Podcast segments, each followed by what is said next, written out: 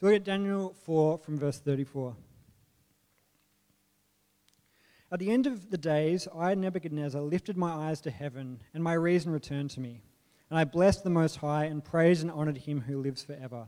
For his dominion is an everlasting dominion, and his kingdom endures from generation to generation. All the inhabitants of the earth are accounted as nothing, and he does according to his will among the host of heaven and among the inhabitants of the earth. And none can stay his hand or say to him, What have you done? At the same time, my reason returned to me, and for the glory of my kingdom, my majesty and splendor returned to me. My counselors and my lords sought me, and I was established in my kingdom, and still more greatness was added to me. Now I, Nebuchadnezzar, praise and extol and honor the King of heaven, for all his works are right and his ways are just, and those who walk in pride he is able to humble.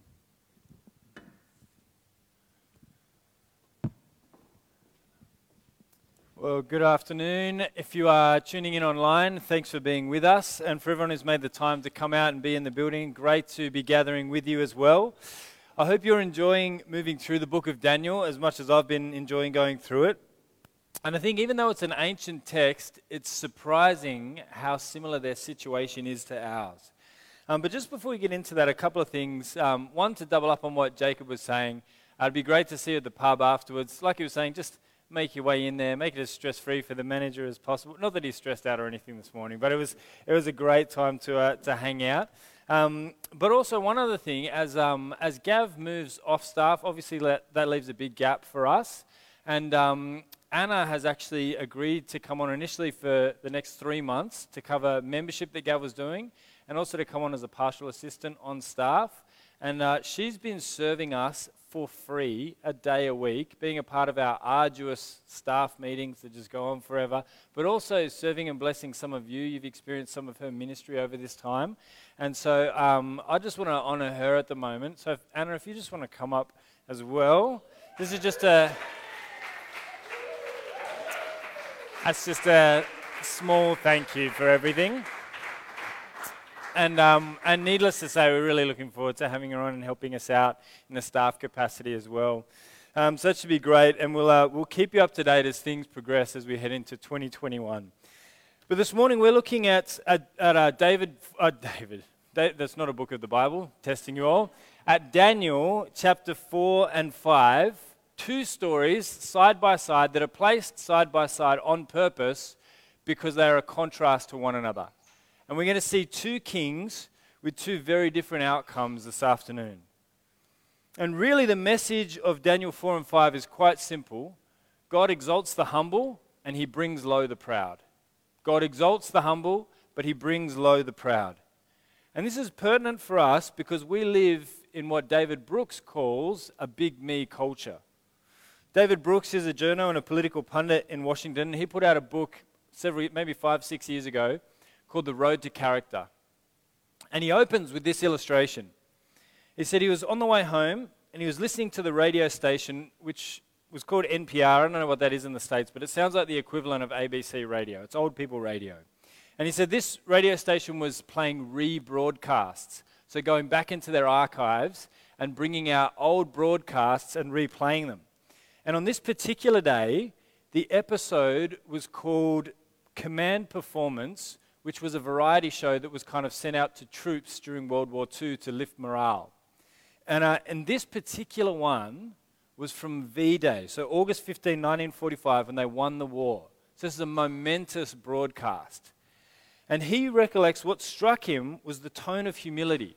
There was no chest beating about it. Here's one quote from Command Performance. It says, We did not win this war because destiny created us better than all other people. I hope that in victory we are more grateful than proud. And so he listened to that broadcast. In fact, it was so compelling that he sat there in his driveway and continued to listen to it. Then he turned off the car, went inside, and put on a football game. And as he put on the NFL, he said he saw a quarterback throw a pass to a wide receiver for a two yard gain.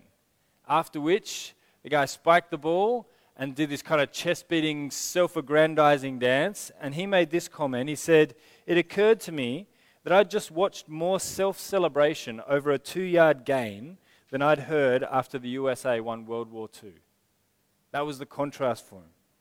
And he says, Our culture has had a big shift over the 20th century. We've moved away from values like humility and we've moved towards what he called big me culture. The idea that I am at the center, and the stats are there to back it up. He observes that there's been a shift in culture away from values like humility, and in 1950, the Gallup organization asked high schoolers if they consider themselves a very important person. And of all the people who completed the survey, only 12% said they would consider themselves a very important person. The same survey in 2005, and the number was 80%. Psychologists have a narcissism test. It contains statements like, Someone should write a biography about me. I like to be the center of attention. Over the last 20 years, the median score has risen 30%. In a survey of young girls, nearly twice as many said that they would rather be a celebrity assistant to someone like Justin Bieber instead of president of Harvard. In 2007, 51% of young people said that becoming famous for nothing in particular was one of their primary goals in life. So this indicates a huge shift. We live in big me culture where I am at the center of all things. And of course, there would be no problem with that if it weren't so outrageously out of sync with reality. Because the truth is, whether you consider yourself religious or not, the objective fact is that I, me, or even us as humanity are very much nothing. We are, at best, a mote of dust caught in a sunbeam floating in a vast, expansive, unsympathetic universe. We are nothing. But this passage is going to go deeper into it and say that's not the deepest reality. The deepest reality is that there is a huge God at the center of reality who loves us and is pre- presiding over all of human history. And the absurdity of pride is that we would be contending for supremacy with that very God. That pride is when I try to put myself in the place of an almighty God, even though it's outrageous and absurd. And we're going to see in this passage two kings, both who contend for supremacy with God, and one who is humbled and submits humbly to God, and one who doesn't. And the outcomes for both of them are, are vastly different. And so in this passage, this is where we're heading. We're going to see an arrogant king humbly submit to God. We're going to see an arrogant king not humbly submit to God. And then we're going to see that joy is found in humbling ourselves before a mighty God. So let's pray that He would do that work in our hearts this afternoon. Father, we praise you that you don't leave us in our foolishness, but you speak to us through your word. Father, we pray that as we sit here this afternoon, we would remember that as your word is opened, it's the creator of the universe speaking to us that you have written to us with art and with story so that we might hear and understand. And Father, may the gravity of what you have to say to us this afternoon hit us. May we see that you are great and that joy for us is found in right sizing ourselves and you. And Father, may we see in this story that you humble the proud, but you raise up the humble. And Father, we pray that we would see this for the glory of your name. Amen. Well, to give you some background to the book of Daniel, if you're just joining us this week, it's a book that you probably wouldn't be familiar with the cultural context, but it's an ancient story, and the, we're picking up the story really midway through the 6th century BC. And this group of people, the Israelites, have been taken from their homeland where Jerusalem was their capital. And the Babylonian Empire, that's been expanding and defeated all its enemies all the way down to Egypt, has taken the Israelite people away from their home and replanted them in Babylon. So, this is a group of people who are now a minority. They're living away from their homeland. They're frightened, they're afraid, they have no power over their future. And the book is written to them to encourage them to continue to follow God, knowing that He is fully in control. And the person, the story that we're following really is of King Nebuchadnezzar, who was the greatest of the Babylonian kings. He expanded the empire far wider than any of the kings before him or after him, as we'll find out today. And really, we're picking up in the, in the very last section of his life. Now, this story that we're reading today comes right in the last section of Nebuchadnezzar's life. Very little is known about the last 30 years of Nebuchadnezzar's life from sources outside the Bible. And this is meant to give us an insight into what is close to his last days. Now, remember, at the time, there's no tabloids, there's no media. There might be rumors about what's happening in the palace, But this is meant to be an insider's look from Daniel, who was in the king's court, is insider's look into what happened into a pretty chaotic time in Babylon. And so we pick up the story in Daniel 4 1 to 8. And if you notice, it's written by Nebuchadnezzar in the first person. This isn't the only time this happens in the Bible, so it's either a royal encyclical that's been included in the text, or the writer is writing as the first person Nebuchadnezzar to give us a, a close look at what's happening here. But listen to what happens at the beginning of this story Daniel 4 1 to 8. It says, King Nebuchadnezzar to all peoples, nations, and languages that dwell in, in all the earth, peace be multiplied to you. It has seemed good to me to show the signs and the wonders that the Most High God has done for me. How great are his signs, how mighty are his wonders. His kingdom is an everlasting kingdom, and his dominion endures from generation to generation. I, Nebuchadnezzar, was at ease in my house and prospering in my palace when I saw a dream that made me afraid. As I lay in bed, the fancies and visions of my head alarmed me. So I made a decree that all the wise men of Babylon would be brought before me, so that they may make known to me the interpretation of the dream. Then the magicians, the enchanters, the Chaldeans, and the astrologers came in, and I told them the dream. But they could not make known to me its interpretation. At last, Daniel came in before me, he who is named Belteshazzar, after my, the name of my God, and in whom is the spirit of the holy gods. And I told him the dream.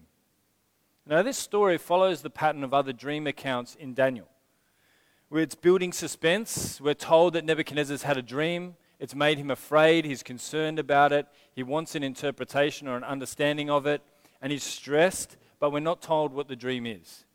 The other thing that builds tension in the story is that he starts by saying, you know, praise be to the most holy God, the God of Israel, the God of the Hebrews. But then he also says, I don't know if you noticed it, I called in Daniel, who I named Belteshazzar, after my own God. So something has happened here where he used to believe in a set of gods, but now he's giving praise to the one and only God, the God of the Bible, the God of the Hebrews. And so we're meant to be waiting. What's, what happens in this story to explain this tension? And so the tension continues to build, but eventually the dream is revealed. And this is the dream. We're told that there is a tree in the midst of the earth, and it's a massive tree. It grows till it reaches the heavens, it's visible to all of the earth, it's abundant, and all animals and life kind of find refuge in its shadow. And at that point, the dream's kind of pretty normal. But then it goes full SBS.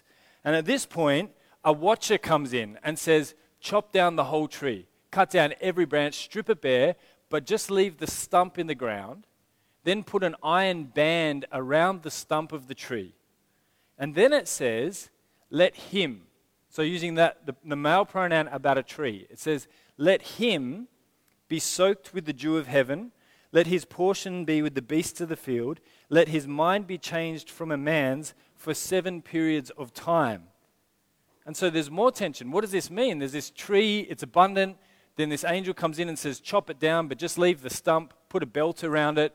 And now it's a person, though, as, as dreams often, you know, that's the way it often goes. And so we're waiting, what does this actually mean? And then we get the interpretation. Daniel comes in and he says to King Nebuchadnezzar, This dream you've had about the tree, that's you. You have grown mighty and more powerful than anyone else. It's like your power reaches to the very heavens. It's like everyone, all nations have come to get to, to prosper under your shadow. And he says, But you've grown massive. And the watcher was a messenger from God. You're going to lose your mind. You're going to go mad and you'll eat grass like a beast of the field. You completely lose your mind for seven periods of time.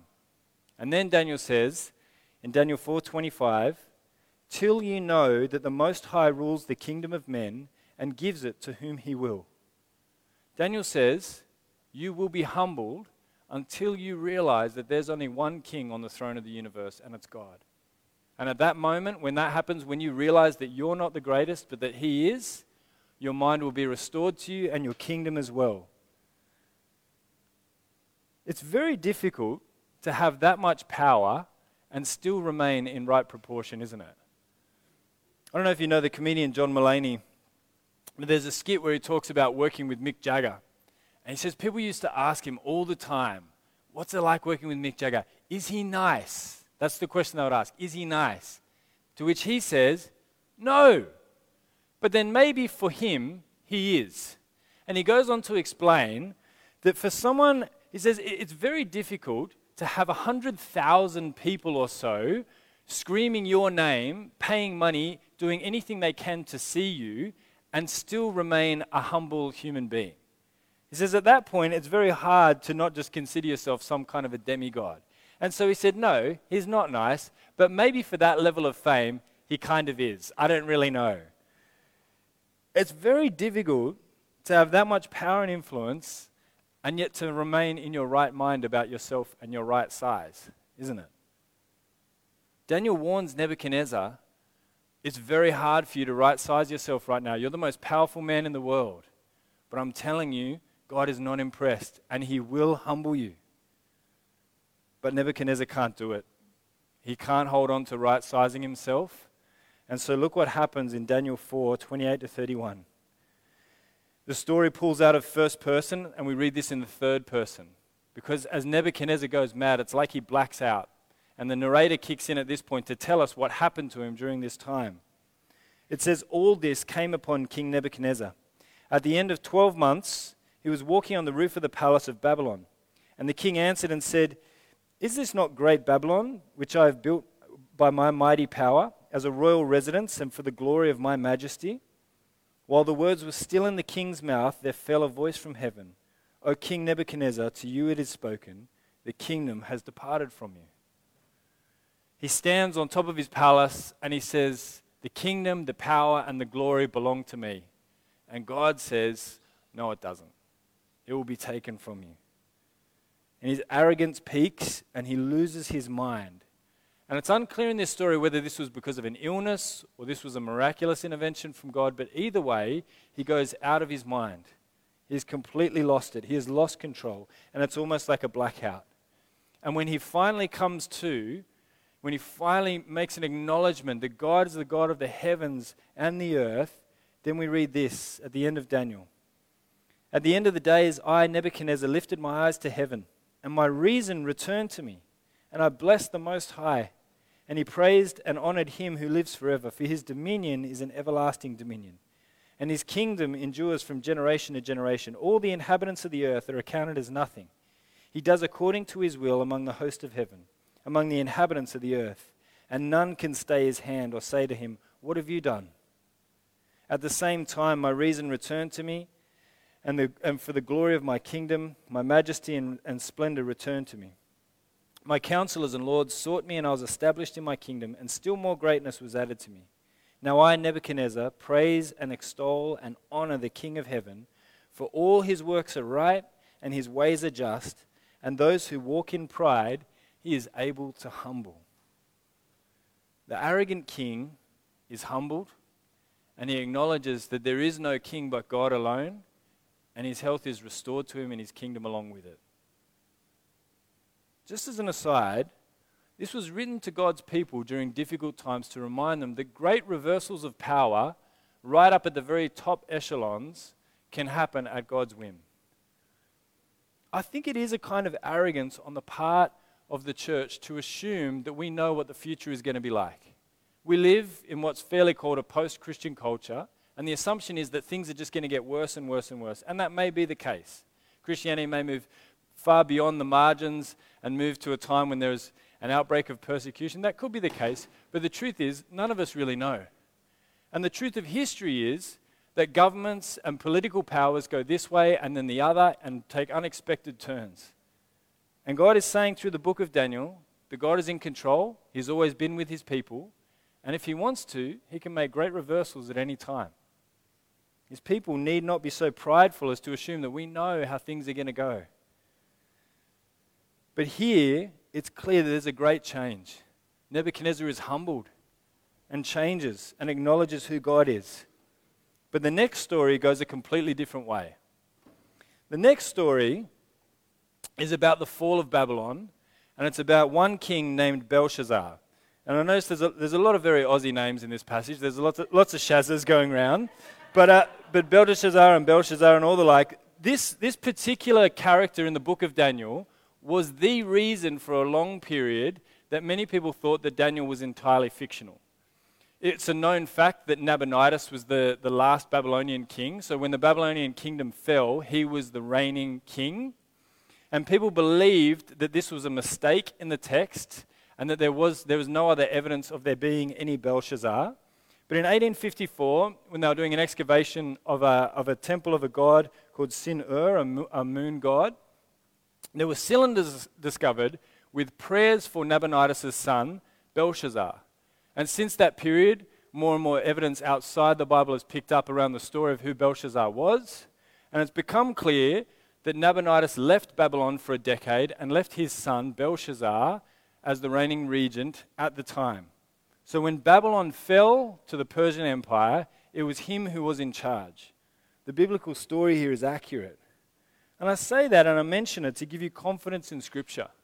That we don't want to claim that things are, are not difficult to reconcile with historical fact if they are, but to know that sometimes it takes time before the Bible is vindicated as a true text. And if you're a follower of Jesus in the 19th century, it would have been an anxious wait till those scrolls were discovered. And there's story after story in other texts like Isaiah where that's happened. But here we have the fall of Babylon. And if you've heard the phrase, the writing's on the wall, or you've been weighed in the balance and found wanting, those two phrases come from just this story. This is their origin. So we pick up the story in Daniel 5:1, and King Belshazzar is on the throne.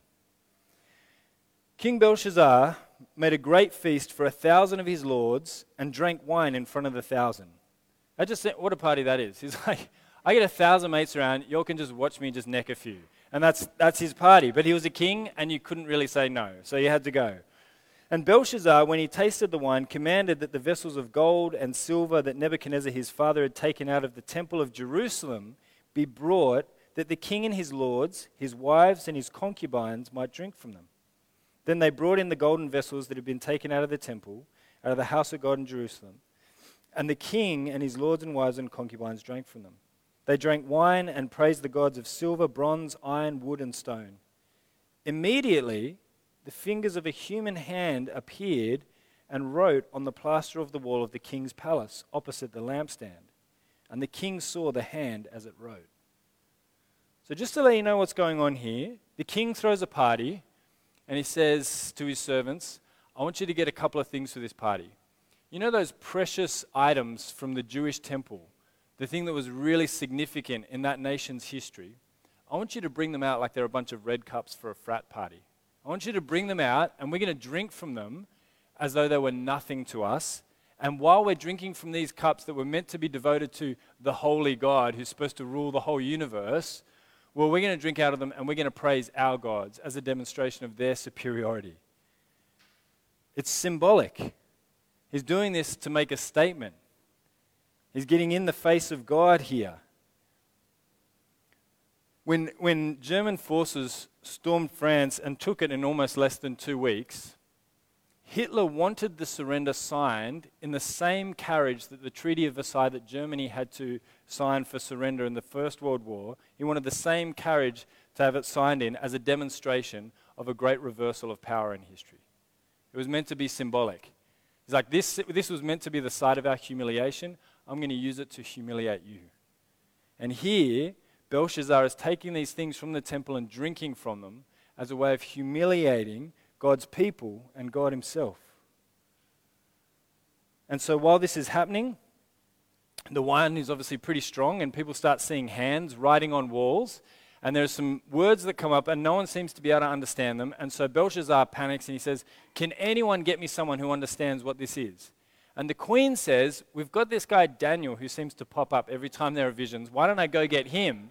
And so she does, and he comes out, and the king says to him, Hey, if you interpret this for me, I promise you riches beyond measure, promotion, whatever you want. And Daniel says, You can keep your stuff because I've got a message for you and you're not going to like it.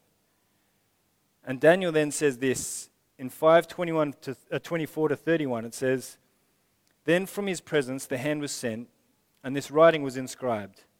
And this is the writing that was inscribed Mene, Mene, Tekel, and Parsin. This is the interpretation of the matter. Mene, God has numbered the days of your kingdom and brought it to an end.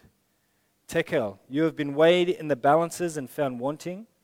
Peres, Your kingdom is divided and given to the Medes and the Persians. Then Belshazzar gave the command, and Daniel was clothed with purple, and a chain of gold was put around his neck, and a proclamation was made about him that he should be the third ruler in the kingdom. And that very night, Belshazzar the Chaldean was killed, and Darius the Mede received the kingdom, being about 62 years old. Daniel says, This is the message for you. He says, Your days are numbered. God is going to bring the Babylonian Empire to an end. He says, You've been weighed in the balance and found wanting. You knew that Nebuchadnezzar humbled himself before God. You knew about that story and you refused and you thumbed your nose at the God of the universe on purpose. He says, You've been weighed in the balance and found wanting. You've been judged. And he says, Tonight, the Persians are going to take their kingdom from you.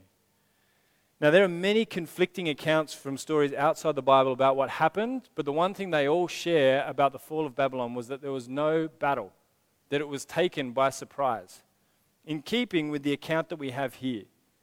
And Belshazzar was the reigning king at the time, and his life was taken. He was humbled because he would not humble himself before God. He contended for supremacy with God, and he lost. Now, in reading this, you might be thinking, was God an egomaniac? Who's this guy who goes around just, you know, toppling kings left, right, and center? But the truth is that he's not commanding them to do anything he considers to be beneath himself. Just consider this description of Jesus, the King of the universe, from Philippians 2. It says, Do nothing from selfish ambition or conceit, but in humility count others more significant than yourselves. Let each of you look not only to his own interests, but also to the interests of others. Have this mind among yourselves, which is yours in Christ Jesus, who, though he was in the form of God, did not count equality with God a thing to be grasped, but he emptied himself by taking the form of a servant, being born in the likeness of men, and being found in human form, he humbled himself by becoming obedient to the point of death, even death on a cross. Therefore, God has highly exalted him and bestowed on him the name that is above every other name, so that at the name of Jesus every knee should bow in heaven and on earth and under the earth, and every tongue confess that Jesus Christ is Lord to the glory of God the Father. Jesus actually did have a reason to boast, unlike other kings. He actually did own the ground on which he walked. All things were created through him, by him, and for him. He had a reason to boast. And yet, how did he demonstrate his power and kingship while he walked among us? In service. It says he took on the nature of a servant, not counting equality with God something to be grasped hold of or to hold over people. He came in peace. He offered forgiveness for sinners. He loved and poured himself out for those around him and eventually bled out and died for the very people who were there to murder him. He was a king who modeled genuine humility. And it wasn't a matter of just right sizing himself, he lived below his status in order to serve and save others. God is not an egomaniac. This is the king who humbles other kings because one day every knee will bow before him, whether king or common. And so the question that Daniel 4 to 5 is putting to us first and foremost is have you humbled yourself before God? The gospel means saying, I admit that I can bring nothing, that what God owes me is judgment, but instead He offers me forgiveness. To say, I'm a sinner, deserving no mercy, and yet, God, in Jesus, you have poured out your mercy on me. And the question this passage is asking is Have you humbled yourself before Him? Because there really are two options. Either you will humble yourself, or one day you will be humbled before Him. Every knee will bow.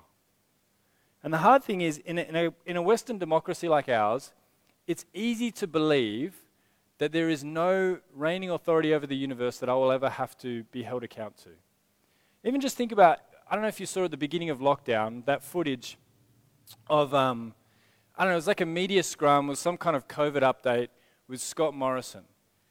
And he's on the, you know, a, kind of on the footpath near a lawn, and so, old mate comes out and he's just looking a mess of a man. He's disheveled, he's in his you know, dressing gown or whatever, and he starts yelling, Get off my lawn, I've just seeded it. Like people have seen this, this footage of what happened, right? Yeah. And you just think, wow, what, what a modern miracle that you could, you could shout out to the Prime Minister of Australia to get off your lawn. I mean, it was, it was more to the media, right? But the way they kind of showed it made it look like he was kind of telling the Prime Minister to get off his lawn. But you can do that, and there's no consequence. That's fine. And it's partly because we, we have a, a political system that is built on a Judeo Christian worldview that no one is better than anyone else, and so you should be able to criticize politicians and the like. But it can slowly build in you the sense that, like, yeah, there probably is no one or no thing in the universe that I couldn't tell to get off my lawn. And it's hard to believe that one day every knee will bow before Jesus. And there is mercy for those who have asked forgiveness and judgment for those who haven't. In this passage in Daniel 4 and 5, we see a king who humbles himself and one who refuses. And their fates are very different before God. The first question is Have you humbled yourself? And the second one is if you, if you have, if you're a follower of Jesus, are you living towards humility. See, life is definitely geared towards big me. As one, as one sort of author put it, the default position, so the, the position you'll find yourself in without any kind of reflection or any effort, the default position is to believe that my immediate needs, wants, and desires should set the priorities of people around me.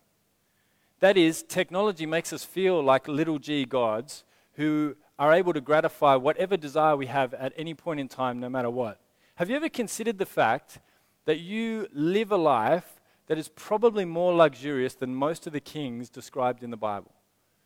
So if they wanted music, of course they would request it, but someone had to go and get the musicians together and get it. And it was a ragtag bunch, so they finally got to the king's court. So if he wanted to hear a song that he had in his head, an earworm, it would take, you know, at least several minutes to do it. And that's the most powerful person on the planet. That's how quickly they could get music. But right now, you want to hear any song in the entire world, pretty much, at the moment you want to hear it, it's yours. Now, over time, that builds in you the belief that I am, I'm, you know, I'm not God, of course, but, you know, I'm at least halfway there. It puts us very much in the center of our own universe. And we start to think of ourselves as much bigger than we really are, much more powerful than we really are and we believe our own verdicts about life and about ourselves. And the strange thing is that pride, that is contending for supremacy with God, can lead us sometimes to an overinflated view of self. I don't know if you've noticed this, but pride can also lead you to a deflated view of yourself. The gospel is to agree with God about his verdict on you. That is, you're a sinner, but you have been washed clean, and now you are a loved child of God. And oftentimes, our self deprecation is a refusal to admit his verdict on us. If you say, I'm worth it, I'm worthless, that's incorrect. Who are you to defy God? My body is contemptible. False. Who are you to cast a verdict against God? That's not his verdict on you. Bad things happen to me because I'm a bad person. False. That's not the gospel. It's a matter of pride to say my estimation of myself is superior to God's. It's contending for supremacy with God. Pride infects all of life. And as followers of Jesus, we are called to ruthlessly cut it out. To do everything to be like our Savior and to know the joy that He knew. And so, here are two things that I want to encourage you to do to grow in humility over this week. The first is to start every day considering the greatness of God if you've been around in church for a while, you have heard something about reading the Bible daily. And it gets thrown around so much that it sounds like a kind of a, like a habit, like stretching or having breakfast or something like that. It's kind of a task that you just do routinely. But what it really is, is recalibrating your universe to put the God of the universe at the center every day. And the reason it's so strategic and important to do it at very first thing is before all the other things rush in that remind you that you're the center of the universe, that first and foremost you, you acknowledge that God is the center of all things. And so I encourage you, if you haven't picked up the readings, to get onto that. Psalm, the psalm I was reading this morning, Psalm 145, said, God, your greatness is unsearchable. That is, no human mind will ever get to the bottom of it. May we attack every day like an adventure into God's Word, knowing that in here we find the very treasures of who God is. And that's one side of things. And then the other side would be this to spend less time on social media and entertainment that kind of reinforce the false reality that I am the center of the universe.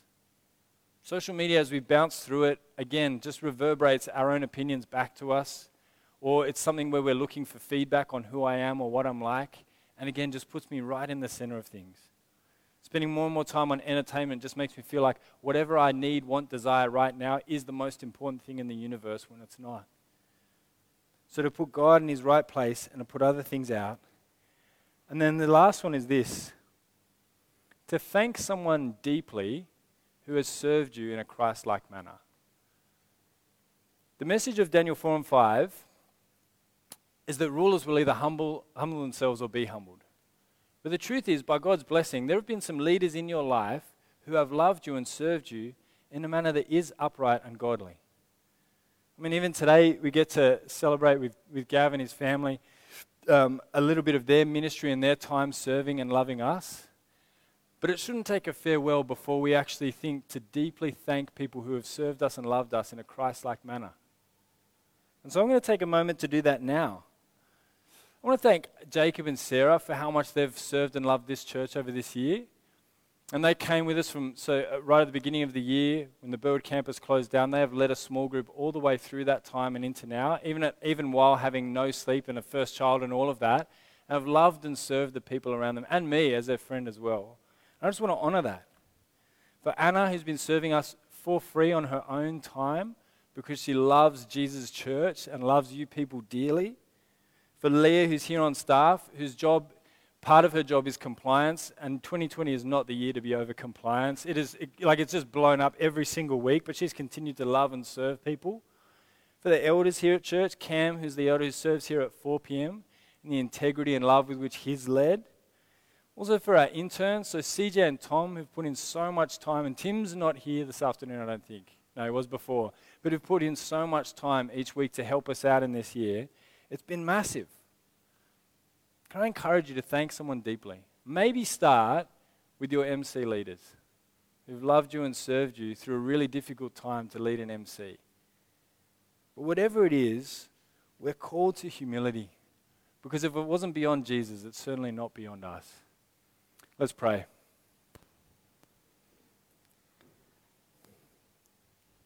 Father, we thank you that you show us what you are like, that you are humble, you sent Jesus as a servant to suffer and die even for his enemies. And Father, we just praise you that you love us, that you are with us, and that even through a year like this, that you uphold and sustain us. Father, may we just grow joyfully humble. May we not big ourselves up. May we not find ourselves all out of proportion to your universe and your greatness. But may we find joy in knowing that we are just children of God, loved and served by you, our King. And Father, we pray all of this for the sake of your holy name. Amen.